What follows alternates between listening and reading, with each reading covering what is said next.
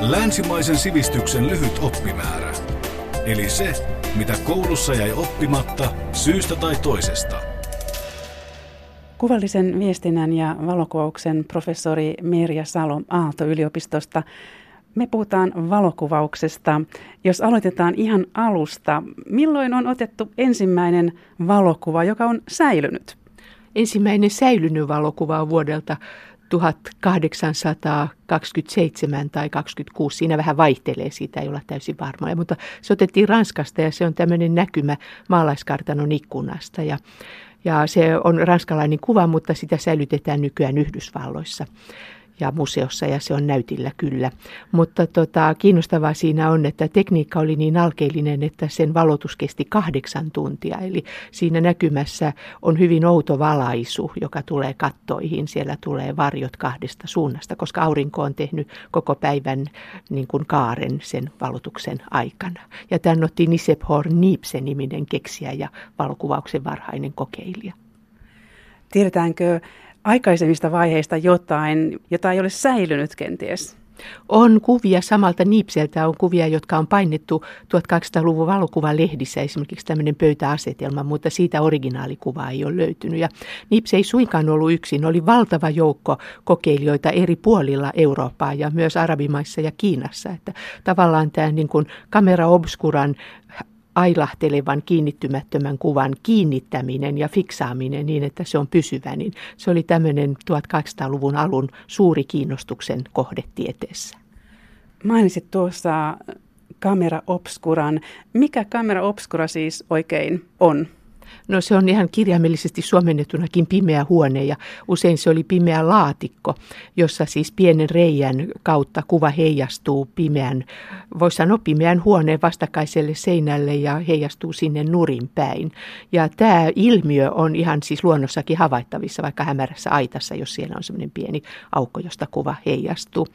Ja sitä tavallaan pidetään valokuvauksen edeltäjänä just tämän heijastuneen kuvan takia. Mutta sitten täytyy muistaa, että kamera obscura on itse asiassa reaaliaikainen kuva. Se on elävän kuvan edeltäjä.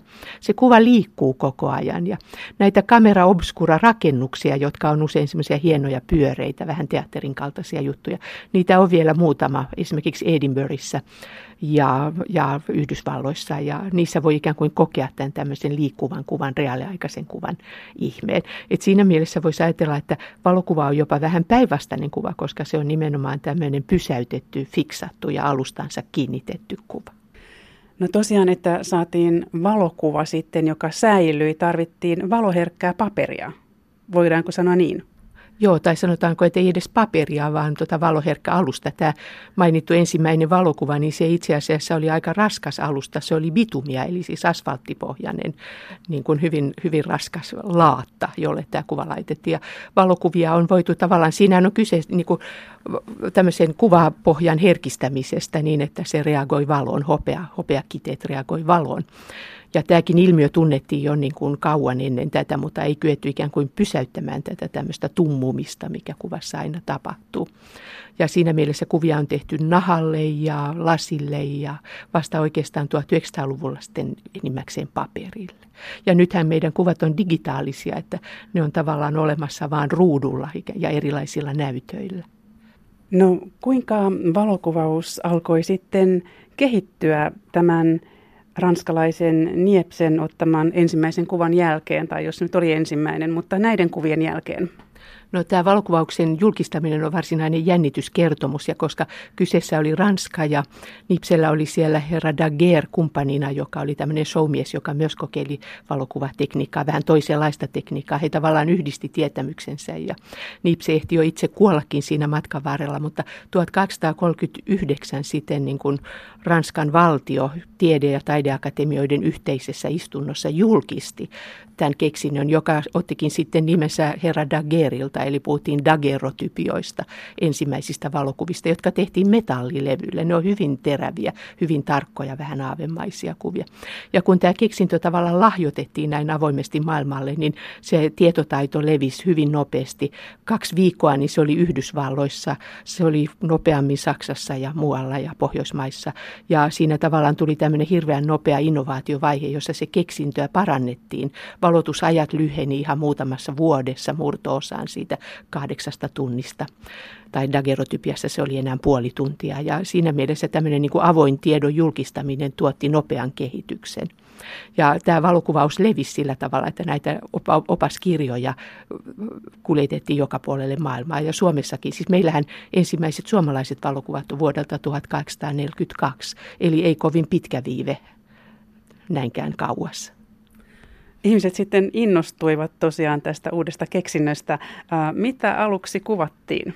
No ensinnäkin sen ajan pilapiirtäjät otti tästä kaiken irti, että on joukko loistavia pilapiirroksia, jossa puhutaan dagero typiä maniasta, jossa kamera täyttää. Kameroita on kuumailmapalloissa ja junavaunuissa ja joka puolella. Ja, ja taiteilijat riippuvat hirsipuussa, koska, he, koska heidän elinkeino on menetetty. Eli siellä tuli semmoinen valtava ikään kuin toisaalta innostus ja toisaalta pelko ja uhka, että miten tämä keksintö muuttaa maailmaa.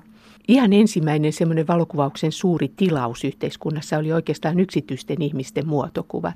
Ja tämä tota, tuli mahdolliseksi sitten tavallaan 1850-luvulta eteenpäin, kun tekniikka keveni ja tota, tuli ammattimaisia valokuvaamoita kaikkiin suuriin kaupunkiin ja kiertävät kuvaajat liikkumaan seudulla. Ja siinä mielessä se valokuvauksen suuri ikään kuin hyöty ja käyttö ei ollut suinkaan tieteen ja taiteen palveluksessa, vaan ikään kuin yksityisten ihmisten muotokuvien tuottamisessa, koska siihen asti muotokuvat oli ollut vain hyvin varakkaiden ihmisten, lähinnä ruhtinaiden ja aatelisten etuoikeus. Ja nyt sitten ihan tavallinen maaseudun ihminenkin saattoi kuvauttaa itsensä ja perheensä, ja siinä oli se suuri valokuvauksen ikään kuin anti maailmalla. Kuvataide ei kuitenkaan pysähtynyt. Kuinka valokuvaus vaikutti kuvataiteisiin? No sitä käytettiin hyvin paljon luonnosteluun. 1800-luvulta on esimerkiksi aivan fantastisia alaston kuvia usein mieshenkilöistä, jotka poseeraa kameralle. Ja näitä kuvia ei ole koskaan tarkoituskaan julkaista sellaisena, vaan ne on ollut taiteilijoille materiaalia, joiden pohjalta he on maalannut vaikkapa jonkun satojen ihmisten haaksirikkoasetelman. Että se osoittautui hyvin hyödylliseksi apuvälineeksi kuvataiteilijoille. Ja samalla syntyi sitten ajatus siitä, että valokuvaus itsessäänkin olisi taidetta. Että siellä oli muutamia, jotka halusivat, että, että nämä, nämä valokuvat tulee taidesalonkeihin maalausten rinnalla. Mutta tätä ei nielty kovin nopeasti ja se itse asiassa kesti hyvin pitkään. Ja vasta nyt oikeastaan puhutaan siitä, että valokuvaus on tasavertainen väline kuvataiteen piirissä. 1800-luvun lopulla tapahtui sitten jotakin, joka muutti valokuvausta perusteellisesti. Mitä siis tuolloin tapahtui? No itse asiassa silloin tapahtui paljonkin asioita, että yksi hyvin tärkeä oli rasteriraaltaan keksiminen. Eli valokuvia voitiin painaa sanomalehtiin ja aikakauslehtiin ja tavallaan kuvajournalismi sai ison tämmöisen niin kuin boosterin siitä. Ja nämä oli aika ihmeellisiä, niillä oli ihan uskomaton autenttinen todistusvoima näillä valokuvilla, kun niitä verrattiin aikaisempiin piirroskuvituksiin, jotka oli vahvasti dramatisoituja ja liioteltuja. Ja sitten taas 1200-luvun loppupuolella oli voimakas nousukaus ja mainoskuvaus ja muotikuvaus kuvaus sai alkunsa. Ja tavallaan alettiin kuvata tavaraa ja valaista sitä ja tehdä siitä haluttavaa. Ja ihan sama pätee muotikuvaukseen, että niin kuin vauraiden naisten vaatetusta esiteltiin valokuvissa ja muotilehdistö syntyi. Että tavallaan tämä valokuvaus levittäytyy hirveän monille aloille yhte- yhteiskunnassa jo siellä 1200-luvun loppupuolella. No, oliko valokuvaus aluksi ammattilaisten hommaa? Joo, varsinkin tämä dagerotypia, niin se oli siis apteekkarit ja lääkärit. Tämä Suomenkin ensimmäisen valokuvan ottanut piirilääkäri Henrik Kajander, niin hänellä oli se niin kuin kemian osaaminen, että siinä vaadittiin erittäin, tota, erittäin pitkälle meneviä kemian taitoja. Plus sitten, että nämä oli myrkyllisiä nämä aineet, että siellä oli ammatilaisia, joiden ura jäi hyvin lyhyeksi sen jälkeen, että he hengiti elohopeaa ja muuta tällaista. Kuinka valokuvaus tavallaan muutti maailmaa tässä vaiheessa? yhä useammat asiat tuli näkyviksi ja, ja esimerkiksi tämmöinen niin kuin eksoottisten paikkojen katselu tuli mahdolliseksi kuvalehtien avulla ihmisille. Että jollain tavalla valokuvaus on ollut tiedon levityksen palveluksessa hyvin voimakkaasti. Ja samoin kuin tässä muodissa, että pukujen mallit levis katsottaviksi ja kopioitaviksi. Että se on tavallaan välittänyt tietoa hyvin uskollisesti monellakin alalla. Entä mitä merkitsi se, että George Eastman toi markkinoille rullafilmin 1800-luvun loppupuolella? No siitä alkaa oikeastaan tämä tavallisten ihmisten valokuvaus, siis se, että he kuvaa itse – ja se tavallaan toi ihan uudenlaista estetiikkaa. että jälkikäteen sitten näitä tavallisten ihmisten albumikuvia on ihasteltu kovasti, koska niissä on joku semmoinen välittömyys, joka ammattilaisten kuvista puuttuu. Että ammattilaiset usein pyrkii jäljittelemään maalaustaidetta ja ottamaan hyvin edustavia muotokuvia ja ihmiset on niissä vakavia ja arvokkaita. Kun taas sitten kun ihmiset näppäilee kotitarpeeksi lomalla ja matkoilla, niin siellä on vinossa olevia horisontteja ja hassuja ilmeitä. Ja voi sanoa, että sinne tuli semmoinen niin kuin epävirallisempi ja epämuodollisempi puoli valokuvauksen tämän Eastmanin kanssa. Ja itse asiassa niin kuin Kodakhan on ollut valokuvauksen tämä suuri, suuri ykkösyritys kautta vuosisadan, mutta nythän senkin kohtalo on digitalisoitumisen karikoihin sitten niin kuin mennyt, että nykyään se ei ole enää samalla tavalla ykköskentän toimija. Yle puhe. Kuvallisen viestinnän ja valokuvauksen professori Merja Salo Aalto-yliopistosta. Me puhutaan valokuvauksesta. Jos sitten puhutaan vielä vähän enemmän näistä valokuvauksen eri aloista, milloin siis kuvajournalismi syntyi? No ensimmäiset kuvalehdiksi itseään kutsuneet julkaisut syntyi Englannissa jo niin kuin 1840-luvun alussa. Mutta tota, tämä varsinaisten valokuvien painaminen tosiaan tuli vasta 1880-luvulla rasterilaatan myötä. Että nämä varhaiset kuvalehdit käytti piirroskuvitusta, jota kaivertajat teki. Mutta se pyrkimys saada niin kuin uutistapahtumista tämmöisiä huippuhetken kuvia, joissa vaikkapa tulipallo riehuu tai tsunami iskee rantaan tai tuorempia esimerkkejä kaksoistornit sortuu New Yorkissa, niin siellä on ollut suuri tarve saada tämmöisiä niin kuin hätkähdyttäviä sensaatiomaisia uutiskuvia. Ja niin kuin sanottu, tuossa tuolla alueella valokuvalla on tietty todistusarvo edelleenkin. Ja sen takia niin kuin kaikista valokuvauksen kentistä kuvajournalismi on suhtautunut kaikkein varauksellisimmin ja kriittisimmin kuvamanipulaation, koska uutiskuvien tulee olla luotettavia edelleenkin. Että sinne ei voida lisäillä henkilöitä tai, tai käsitellä niitä mukavamman näköiseksi tai kauniimmiksi tai tehokkaammiksi. Milloin oli sitten kuvajournalismin kultakausi? No tätä kultakautta monet on niin kyseenalaistunut, että onko semmoista ollutkaan, mutta lehdillä kyllä selvästi oli tämmöinen kultakautensa, joka alkaa oikeastaan Saksassa 20-luvun puolivälissä, jolloin tämmöiset kinokamerat, jotka käyttää elokuvafilmiä ja on hyvin pienikokoisia ja kevyitä käyttää ja sallii niin kuin työskentely vallitsevassa valossa ja nopeasti ja ennen kaikkea tilannekuvaukseen, niin nämä kamerat yleistyy. Ja tämä kuvajo, kuvajournalismin kulta-aika jatkuu sitten ihan tuonne television yleistymiseen vuoteen, eli 60-luvulle asti. Ja meillä Suomessakin viikkosanomat ja Suomen Kuvalehtikin jonkun aikaa historiastaan on ollut tämmöisiä niin kuin kuvajournalismin nimi vahvasti vannovia ja sitä paljon esitelleitä julkaisuja. Et mä itse kyllä sanoisin, että oli tietty kulta-aika ja valokuvaajilla oli todella mukavia keikkoja. Matkustettiin ympäri maailmaa vaikka kuvaamaan alkuasukkaita Papua Utengineaan ja tuotiin sitten näitä suomalaisten hämmästeltäviksi näitä reportaaseja. Ja tilakuville annettiin todella paljon lehdissä. Mikä on kuvajournalismin asema mielestäsi tänä päivänä? No tässähän on jo pitkän aikaa katsottu ikään kuin verkkoon, että, että tietoverkot on se, mihin mahtuu paljon ja jossa voi julkaista laajoja kokonaisuuksia. Ja nyt kun siellä vielä on sitten liike ja ääni ja musiikki, niin sinnehän on tullut jopa vähän niin kuin elokuvatuotantoja muistuttavia valtaisia kokonaisuuksia. Näiden tekeminen ei vieläkään ole mitenkään halpaa, ei niitä ihan massoittain tehdä eikä niiden seuraaminen ei ole enää samalla tavalla niin kuin suuren yleisön asia, kun nämä kuvalehdet levis sankoin, sankoin joukoin niin kuin ihmisten koteihin. Mutta se, ketkä oikeasti seuraa näitä verkossa julkaistavia laajoja reportaaseja, niin mä luulen, että julkaisut itsekään ei ole ihan perillä siitä, että kuinka populaareja ne on. Mutta ainahan pitää tavallaan joka tekniikassa tehdä, tavallaan kokeilla niitä rajoja ja katsoa, että mit, mitä kaikkea voidaankaan tehdä näillä välineillä. Ja siinä mielessä ne on hirveän tärkeitä. No löytyykö lehdistä vielä kuvareportaaseja? Kyllä niitä löytyy yllättävän paljonkin ja se mitä niitä Suomessakin on tutkittu, niin tiedetään, että lukijat tykkää, että semmoinen niin kuin monikuvainen kokonaisuus, se vie lukijan paikan päälle ja kokemaan jonkun pienen tarinan.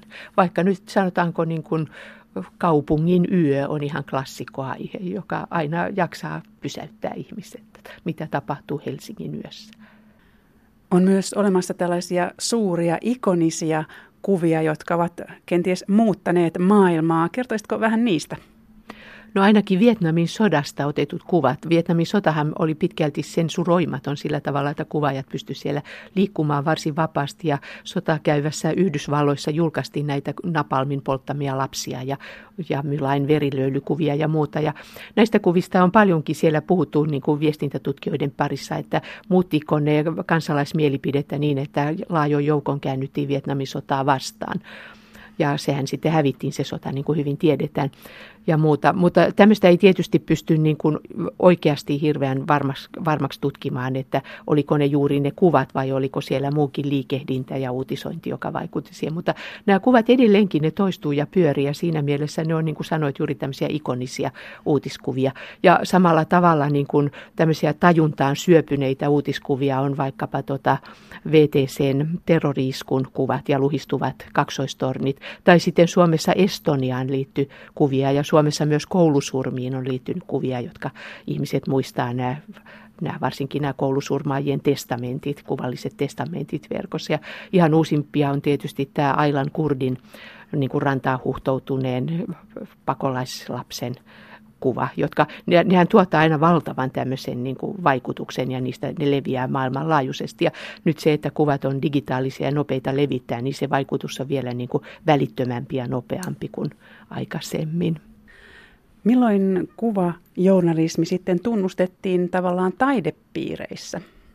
Mä en ole varma, onko sitä vieläkään tunnustettu, enkä mä, mä en näe tätä niin, että, että tai, joku pitäisi tunnustaa taiteeksi. Mä näkisin, että taide on oma valokuvauksen lohkonsa, että siellä on se oma taidekentän tilaus. Ja nämähän on hyvin erilaisia kuvia, niin kuin meillä toimii tässä talossa Helsinki School, joka on tunnettu siitä, että kuvat on käsitteellisiä, ne vaatii pysähtymistä, niihin liittyy usein teoriaa ja kuvat on suuri kokoisia, eli ne esitetään galleriassa ja niiden hinta on kova.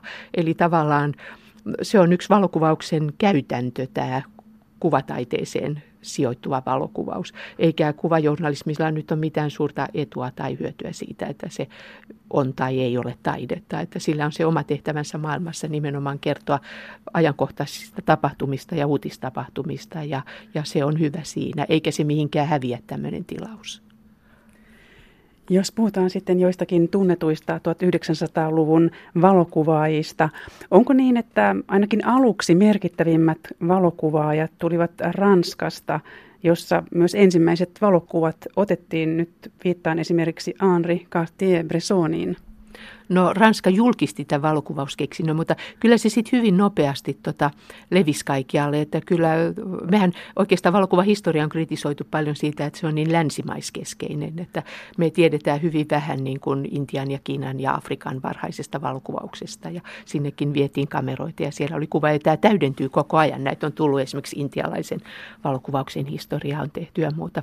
Mutta tota, Ranskalla oli tietty etulyöntiasema ja sitten muutamat tämmöiset nimikuvaajat nimenomaan, niin kuin voisi puhua eurooppalaisista klassikoista, joista Henri Cartier-Bresson on varmasti niin kuin yksi tunnetuimmista. Mutta kyllä yhtä lailla on tota, amerikkalaisia klassikoita, Paul Strand ja Edward Weston ja tämän kaltaisia nimiä. Et se on vähän mitä halutaan painottaa. Ja on meillä Suomessakin omat klassikot, että meillä on Signe Brander ja, ja Matti Poutvaara ja Pietisen koko suku, jonka historiikki on tuossa juuri ilmestynyt ja muuta. Että kaikki alla näitä klassikoita löytyy. Mutta Cartier-Bressonilla on kyllä tota erityisasema sikäli, että hänen kuvat levisi kaikki alle, että suomalaisissakin aikakauslehdissä julkaistiin Cartier-Bressonin reportaaseja ja muuta, että, että hänen semmoinen jotenkin hyvin dynaaminen sommittelutapa ja hän lanseerasi tämmöisen ratkaisevan hetken filosofian, jossa kuvaa ja väijyy ympärillä olevia tapahtumia ja sitten kuvaa juuri sillä hetkellä, kun on tämmöinen dynaaminen sommitelma näkyvissä etsimessä, niin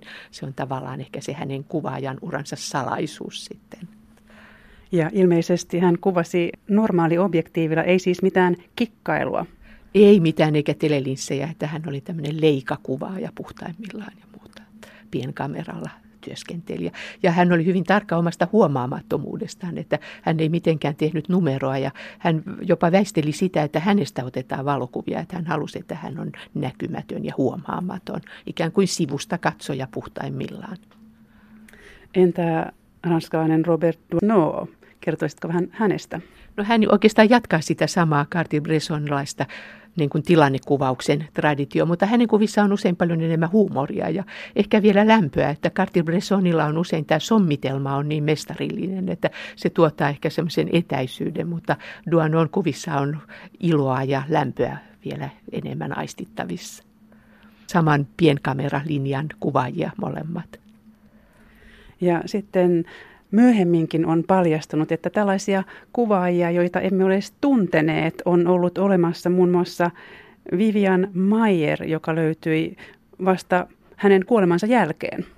Joo, hän oli lastenhoitaja, joka harrasti valokuvausta ja toi on ehkä just yksi valokuvauksen hienoista asioista, että sen jälkeen kun se tekniikka niin kuin George Eastmanin ja Kodakin ansiosta popularisoitu, niin siellä on ihan yksittäiset ihmiset voineet niin kuin tuottaa suuretkin materiaalit ja arkistot ja todella hienoja kuvia löytyy. Ja nämä Vivian Mayerin kuvatkin, nehän oli hyvin vähällä, että me ei koskaan tied, oltaisi tiedetty niistä yhtään mitään, että ne oli jo matkalaukuissa menossa niin kuin, tai ne oli kirpputorilla ja muuta tällaista. Ja ja tässä aina tavallaan elää vieläkin se odotus, että Suomessakin saattaa jossain ullakolla olla joku negatiiviarkisto ja historia täydentyy kuvailla, joista ei ole oman aikanaan tiedetty juuri mitään. Jos sitten puhutaan tämän päivän taidevalokuvista ja valokuvaajista, ovatko he tällaisia Henri Cartier-Bresson-tyyppejä vai millaisia he ovat?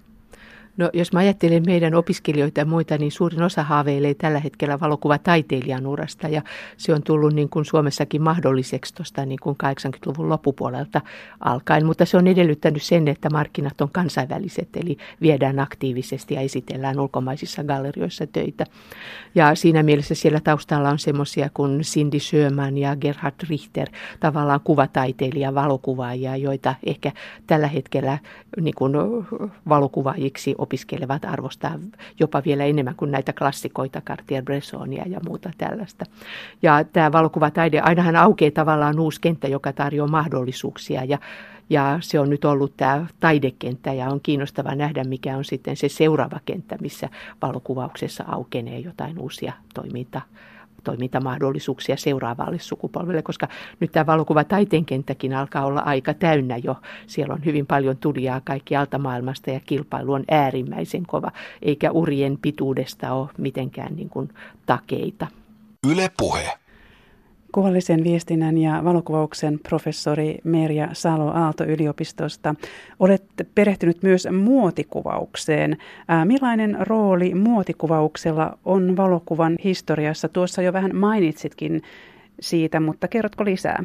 No se on yksi tämmöinen erikoisalue ja oikeastaan osa mainosvalokuvausta, koska muotikuvauksen tehtävä on ollut yksinkertaisesti markkinoida muodikkaita vaatteita. Ja tota, alkuun ne oli hyvin paljolti tämmöistä seurapiiri kaunotarten garderobin esittelyä, mutta sitten kun valmisvaateteollisuus käynnistyy 1900-luvulla, niin tämä teollisuus tuottaa tätä muotia. Ja edelleenkin näähän tavallaan värit mietitään hyvin tarkkaan etukäteen ja mallistot ja muut, ja nehän pitää markkinoida kuluttajille. Ja toi muoti muotikuvaus oli Suomessakin hyvin, niin kuin, hyvin elivoimainen ja hieno kenttä tuossa 60-70-luvulla, mutta oikeastaan kuihtui sit sitä myötä, kun tavallaan meidän kytkennät entiseen Neuvostoliittoon ja vaatevienti sinne niin kuin supistui. Ja nythän meillä on enää rippeitä oikeastaan tästä teollisuudesta.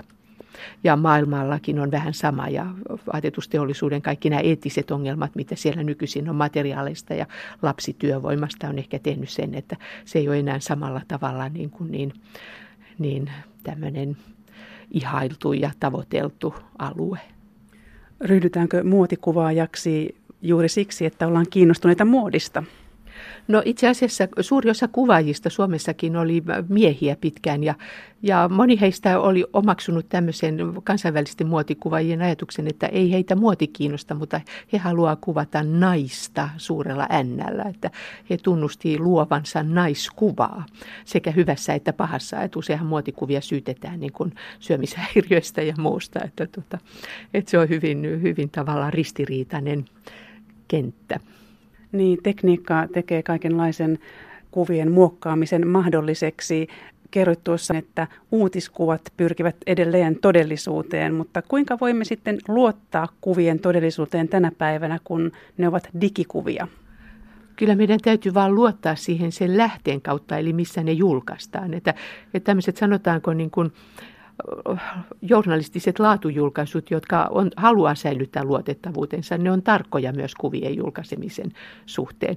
Ja sitten tavallaan oikeastaan ehkä mediakasvatuksen tehtävä on just tässä, että, että ihmisiä opastetaan lähdekritiikkiin. Että sellaiset kuvat, jotka leviää Facebookissa ja joiden lähde on joku outo, outo ryhmittymä tai yhdistys tai tämmöinen, niin niihin pitää suhtautua varauksellisesti. Ja kyllähän tota, Suomessa koulussa mediakasvatusta onkin, että, että se on, kuvia on nykyään niin valtava määrä liikkeellä, että niiden suhteen on oltava yhtä tarkka kuin tekstien, että kyllähän me suhtaudutaan eri tavalla jonkun laatujulkaisun tekstiin kuin siihen, mitä niin kuin huudellaan jossain sosiaalisen median ryhmissä.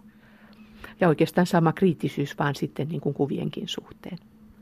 Eli tavallaan tällainen kuvanlukutaito se on osa median lukutaitoa, mun mielestä nykyisin kuvan lukutaito. Ja useimmat viestithän nykyään sisältää kuvan, kun kuvat on niin helposti liikuteltavia ja keveitä ja nopeita.